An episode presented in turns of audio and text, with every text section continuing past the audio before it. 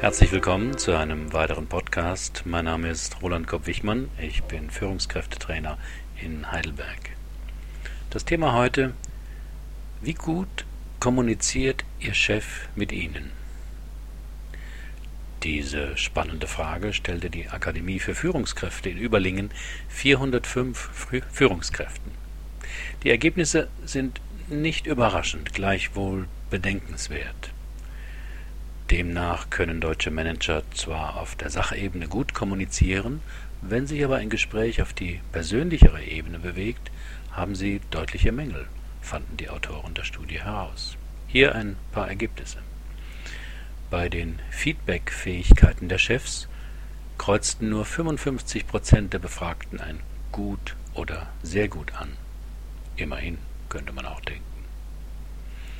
Schlechte Nachrichten zu überbringen, fällt der Hälfte der Manager sehr schwer. Emotionen zu akzeptieren war auch ein Punkt auf der Mängelliste. Ich denke, dass die drei Punkte den meisten Menschen Schwierigkeiten bereiten. Kommt es hier doch auf den persönlichen Kontakt an und wie wohl man sich damit fühlt. Und gerade bei schwierigen Gesprächsthemen ist es ja wichtig, einerseits die Gefühle des anderen nicht wegzubügeln, sondern anzuhören und verstehen zu können.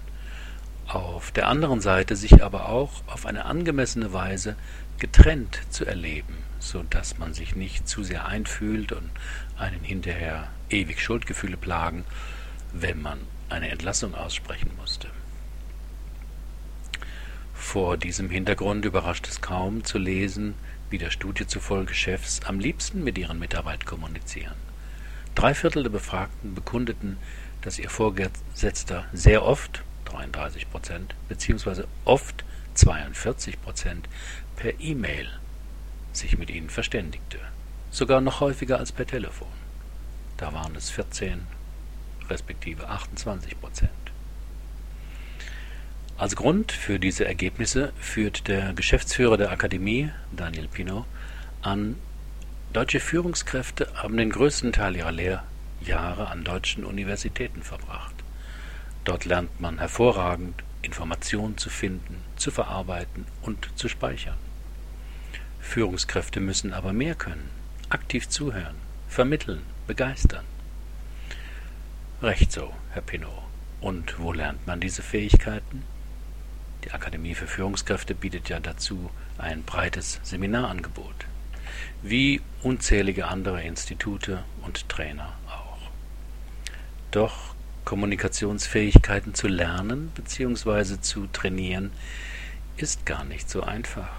Nicht, weil die Methoden so schwierig zu verstehen wären, sondern weil Kommunikation eben nicht einfach eine Technik ist, sondern die ganze Person und damit meist persönliche Themen berührt. Soft Skills kann man nicht trainieren, meine ich als Leiter von Soft Skills Seminaren. So lautete die provozierende Überschrift für einen Artikel, den ich im Februar 2007 für das Business Netzwerk Portal Xing schrieb. Damals schrieb ich, nach vielen Jahren des Versuchs, Soft Skills Methoden zu trainieren, bin ich zu der Überzeugung gelangt, es geht nicht. Wie viele kostbare Seminarstunden habe ich mit willigen Teilnehmern probiert. Ich-Botschaften, aktives Zuhören, die Anwendung des Vier-Ohren-Modells, die richtige Art eines Konfliktgesprächs zu üben. Mit Übungen, mit Rollenspielen, mit und ohne Video. Ich habe es aufgegeben. Warum? Nun, im Seminar klappte das meist ganz gut. Die anderen Teilnehmer sind willig, wissen, was geübt werden soll und sind selten ganz gemein, beziehungsweise reagieren selten so authentisch wie der Kollege am Arbeitsplatz. Was redest du plötzlich so komisch? Warst du auf dem Seminar? Wenn ich dann nach einigen Monaten wieder auf Seminarteilnehmer im Unternehmen traf und ein Gespräch oder eine Verhandlung coachen sollte, war meine Enttäuschung fast immer groß. Keine der schönen Techniken wurde angewandt. Noch nicht einmal die einfachsten wie Fragen stellen oder zuhören. Darüber habe ich lange nachgedacht. Was machte ich falsch oder woran lag es? Erster Austausch mit anderen Trainern in dem Bereich, die dieselben Erfahrungen gemacht hatten, reduzierte meine Enttäuschung. Aber die Frage blieb, wieso ist der Transfer nach einem guten Seminar oft so lausig? Meine Antwort darauf ist, dass all die zu lernenden Fähigkeiten innere Themen der Persönlichkeit berühren, die demjenigen meist nicht bewusst sind. Fragen stellen berührt zum Beispiel die Einstellung zum Thema Ich weiß etwas nicht.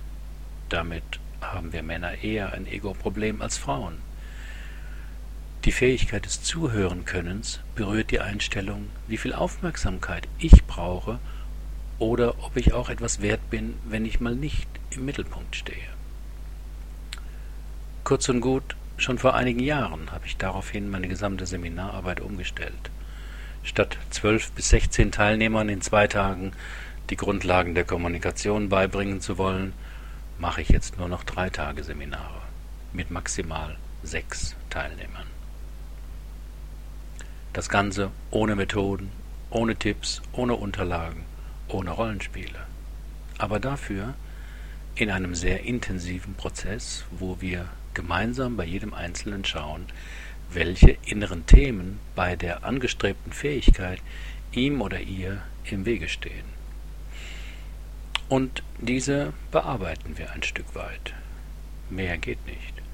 Und hoffen, dass durch dieses Bewusstwerden der inneren Barriere, nicht des Fehlens einer kognitiven Fähigkeit, die Umsetzung im Berufsalltag etwas bessere Chancen hat.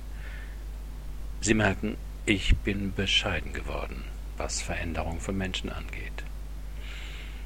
Wenn es Sie interessiert, wie dieser Ansatz konkret aussieht, erfahren Sie mehr auf meiner Website www.seminare4u.de. Herzlichen Dank für Ihre Aufmerksamkeit. Bis zum nächsten Mal.